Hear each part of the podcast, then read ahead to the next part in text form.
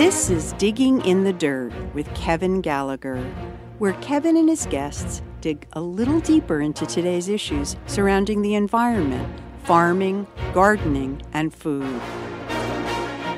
My guests this afternoon are two local Bridgeport residents doing some good things on their urban farm. They call it Park City Harvest. And I'd like to welcome Richard Myers and Shawn Joseph to Digging in the Dirt. Welcome, guys. Hey, thanks for thanks for inviting us, man. How's it going? No problem. Hey, so you're here ostensibly to talk about your new book, but let's let, before we get into that, why don't we talk a little bit about Park City Harvest? You want to tell me a little bit about give everybody a picture of what it is. Well, I'll let I'll let Shawn go ahead and speak on that. All right. Well, Park City Harvest, we're our urban farm uh, out of Bridgeport. We're located on the north side of Bridgeport on some private property that uh we've actually been um property owner was gracious enough to uh sign a lease with us to be able to farm on her land. And uh, we just typically we are market gardeners, meaning that we garden or farm to um with the idea of bringing everything to farmers markets. Uh, and over the years, just with different challenges that we faced, we did kind of uh, pivot a little bit to where a lot of the um produce that we do grow, we turn to value added products. So we do have a few different product lines that we do have uh, available as well. And overall, we're just uh, our main mission is to change the image of farming. A lot of farmers don't typically come from the areas we come from or look like us. And on top of just showing and displaying that there are farmers from all walks of life and backgrounds, but more so for the people within our community and for the younger generation coming up behind us, that um to show them that this is a viable option as far as uh as far as a way of living and as a career path. So cool. Uh, you guys were up there with me at the uh, Connecticut NOFA uh, seminar over the weekend, and that I think it was evident that there's you know more representation right from BIPOC farmers. It's uh, it was a good thing to see, and I think uh, every, from what I was talking to Freedom and people like yourself, it seems like it was all good because you know Leah Penniman was the keynote speaker, and she was really inspiring. What did you think about the seminar? I believe it's my favorite seminar so far. I've definitely been there multiple times, but this one was definitely one that I've definitely going to remember for a long time. It was great. Yep. Are you doing a little bit of organizing and fraternizing to make sure you're all on the same page? definitely, definitely. What what do you think about it, Shawn? I was uh, amazed by it. It's like you said, after um going for it for a few years, maybe four or five years we've been going uh, definitely seen um, a big shift and a change as far as the uh, representation of farmers that are out there, and uh, it was it was very inspiring and uplifting to see um, just everybody that came from our communities and everything, and the fact that, like you said, we were able to uh, get together and um, have a little bit of fellowship, and also be able to kind of work together, get everybody on the same page, and in turn, um, we had this set up previously, but a majority of all the BIPOC farmers that were there they actually did uh, come to our spot uh, yesterday, and we had a kind of a group project we were working on together and and helping Rich and myself get our greenhouse finished. Oh, really? So how did that yeah. work out? Rich, Rich uh, mentioned that to me. How did it work out? Did you get it done, or is it uh, well along, or you still got a ways to go? Uh, we still have a few things to do, but it's definitely leaps and bounds closer towards completion than than when it started, and definitely from where we were at before everybody showed up with us yesterday. So it was definitely just good to see over the years, everybody we've either had interactions with or spoke to, that we've gotten to a place where we're in constant communication with each other and support for each other. And the support has gone way past just, you know, like on social media or anything like that. It's actually people on multiple occasions, not just for us, but us included for other people, just showing up and you know being more hands-on or being more vocal about you know advocating and the assistance of uh, all of our other farmers out there. Yeah get the hug and shake hands in a little bit. That's what i felt too about you know people i've been talking to on the radio. It's nice to run into them and get put a face to a face and and uh, you know i think building community is a big uh, important part of the future and you guys are doing a good job in that regard so I, that's why i like having you on.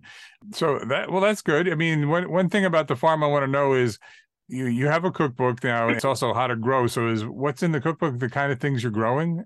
Are you growing uh, collards, or, and and how's the community reacting to all that? Wow, the stuff that we have in the book are typical stuff that we grow in the neighborhood, typical stuff that people ask how to grow. So I took a tally of the main things that people ask how to grow, and it's a variety. So it's not only fruiting vegetable, but it's leafy vegetables. It's stuff that you can grow on the ground. So even if it's not the direct vegetable in there, you have an idea of how to grow something similar to it. Mm-hmm. And um, we also at the farm market, we always hear people, how do we cook this? So now we have um, a list of stuff in there, array of recipes in there. So yeah, buy my book. it, cook it, and if you don't know how to cook it, now you know how to grow it. Yeah, I got Especially you. Especially with the time right now where everything at the grocery store is crazy high, and even if it's crazy high, the cucumber same anymore. Yeah, it's nothing like growing something that's uh, organic because it's in your backyard. Right? You're not spraying it with any crap, and and and it's fresh. It's good, right? Exactly. And not traveling from miles and miles away or overseas. Yeah. And I told you and you told me we're both growing microgreens right now because I, I was in shock. They saw iceberg lettuce for six ninety nine. And I go, that's the end of that. I'm growing some microgreens. and that's what I did. And they're tasty, you know, and they're right down in the basement. You go down with scissors and shear off what you want for dinner, and that's it. You know, that's the way I'm doing it. You know, so yeah. I get They're it. real tasty. They have multiple different flavors. It all depends. My main thing is right now, microgreens have a lot of nutrition. I want to pump it into our neighborhoods, but I have to inform everyone about it first. Right. So it has 40 times as much um, nutrients in it as a counterpart to full the full grown vegetable. So if we inform people more of the nutritions of it, I think they'll take it in more because microgreens is something you can grow within a week. So everyone can grow it within their home or you can take it easily. Right. How did the seminar go? You were teaching microgreens. How did that go? Oh, it went well. I had a lot of people come up and um gave me a lot of compliments on it. So I didn't know if it went well, but a lot of people told me it went well. So mm-hmm. it was a packed room. There were so many people in the in the classroom that there were people standing up by the back room and by the door as well. Yep. So cool. he, he's gonna try to underplay it, but yeah, he he had a packed room and it was a lot of people there, and everybody loved and enjoyed the uh, the actual workshop itself. That's great. And, and everybody's seen that six ninety nine iceberg lettuce. yeah. so they're they're really interested. so you have value added products you call it. that means you're making some of the stuff you grow into products and selling them, right? So what what give us an idea what you're doing with that? Uh, one of the main ones that we do is uh, pikliz. It's a Haitian condiment that um, I always grew up with, being of Haitian descent. So it's essentially um, it's a pickled it's a spicy pickled cabbage. So it's um we have the hot peppers that we grow, the cabbage and the carrots, and then we'll just process and pickle them with some vinegar. And so that's one of the items. Then we also throughout the season it changes. We'll have uh, different flavors of infused olive oil that we that we make. So we'll have like a garlic and chive one. Mm. Then we also do a chili oil with the combination of our hot peppers and we have a rosemary and rosemary, sage, and thyme olive oil as well that we have from uh, the different herbs that we grow. So those are just a couple of them. We also do like a spicy salt.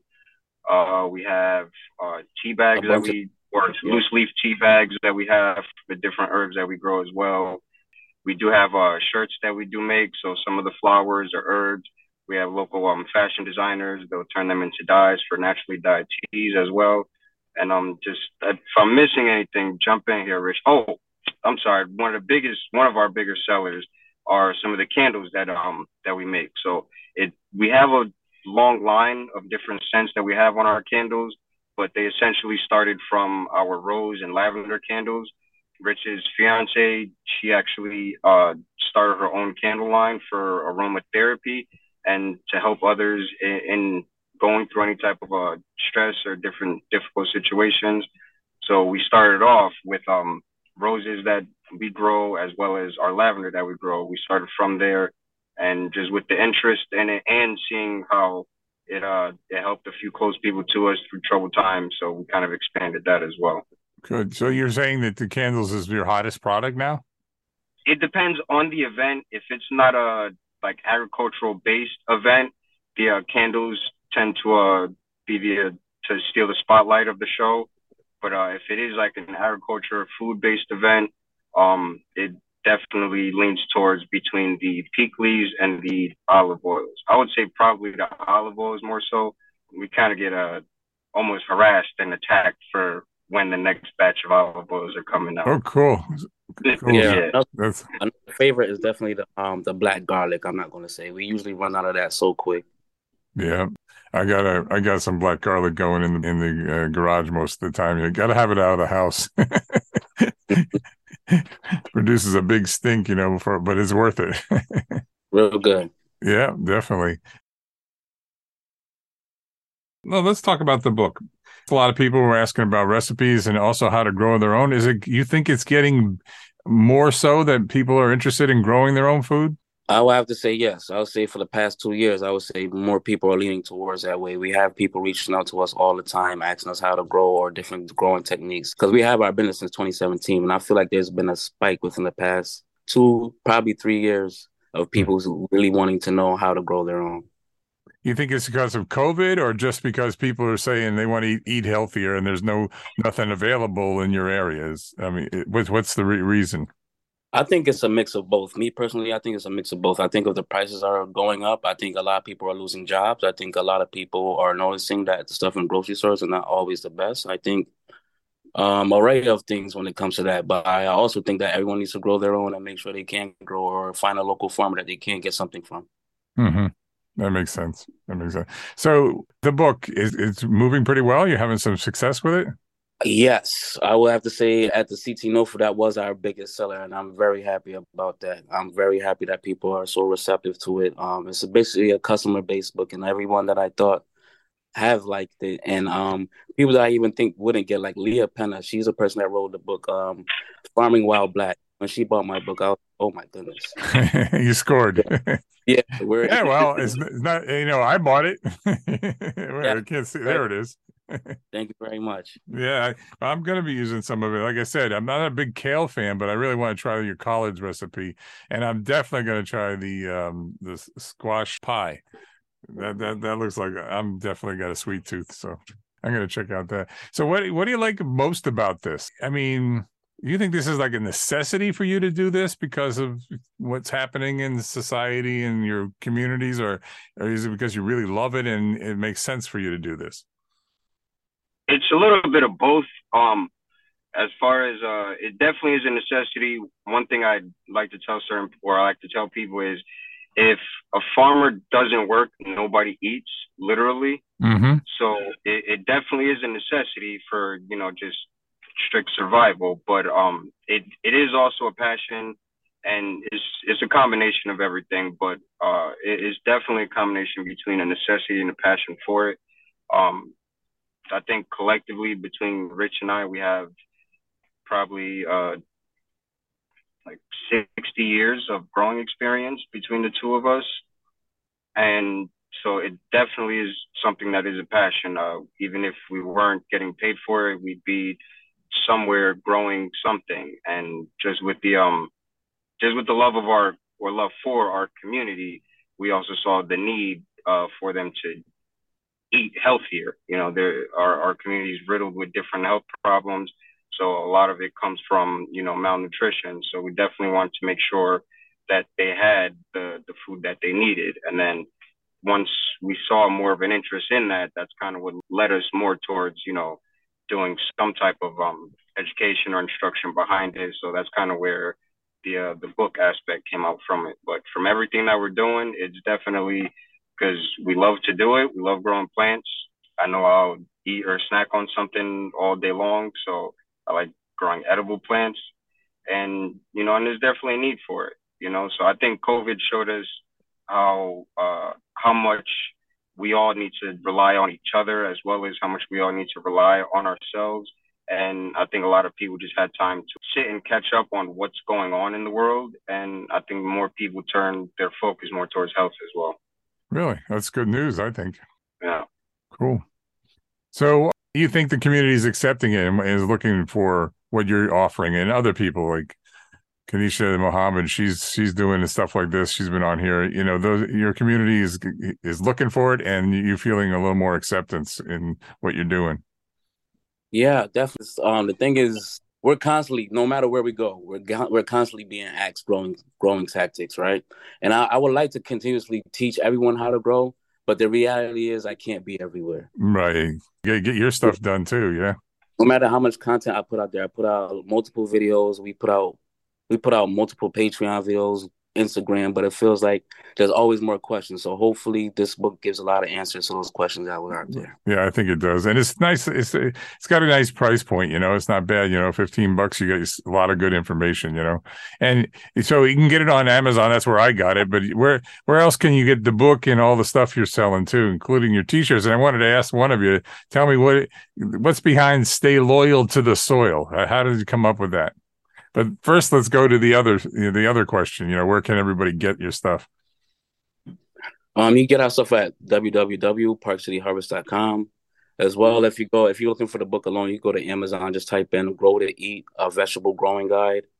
Um, but the best way to keep up with it would be following our Instagram as park.city.harvest.com. I mean park.city.harvest.llc, and we're constantly posting up what's going on new within the company. Uh, say that again one more time slowly so they can get it. All right. So um, the website is www.parkcityharvest.com. You get our book on Amazon as well, um, as well as the website. Um, if you type in "grow to eat," a vegetable growing guide, you should see two black farmers on the, on the front of the cover. It's not yeah. hard to miss. It's a great picture, you guys. I mean, it captures you both. I love it the thing is, we look great regardless. So when you're gardening, you look great. yeah, I'm telling you, man, it's just something that God has blessed us with. When you're a farmer, you just look great for some reason. Yeah, I agree with, and you feel great, don't you? I mean, yeah, I, yeah. I dig it when I'm out in the garden and then I, you know, I'm eating some of the tomatoes right off the vine or whatever, you know, or I, I get, I find a pest and get rid of it. You know, it's like you feel, you feel tapped into the soil, right? Yeah, yeah, yeah. I like counting up how much, how many pounds of tomatoes I'm growing. You know, that's those kind of things that make it's gratifying, right? So tell me, what's the biggest obstacle? You can each one of you can answer. What's the biggest obstacle you face when you're when you're doing this? Biggest obstacle. It's been a lot of obstacles thank God we've been able to overcome all of them so far. But I would say in the beginning, our biggest obstacle was access to land. We kind of started off just because uh, we did want to keep everything as close to or in Bridgeport itself. Because, like I said, a part of what we wanted to do was changing the image of farming and showing our community that this is something that they can do.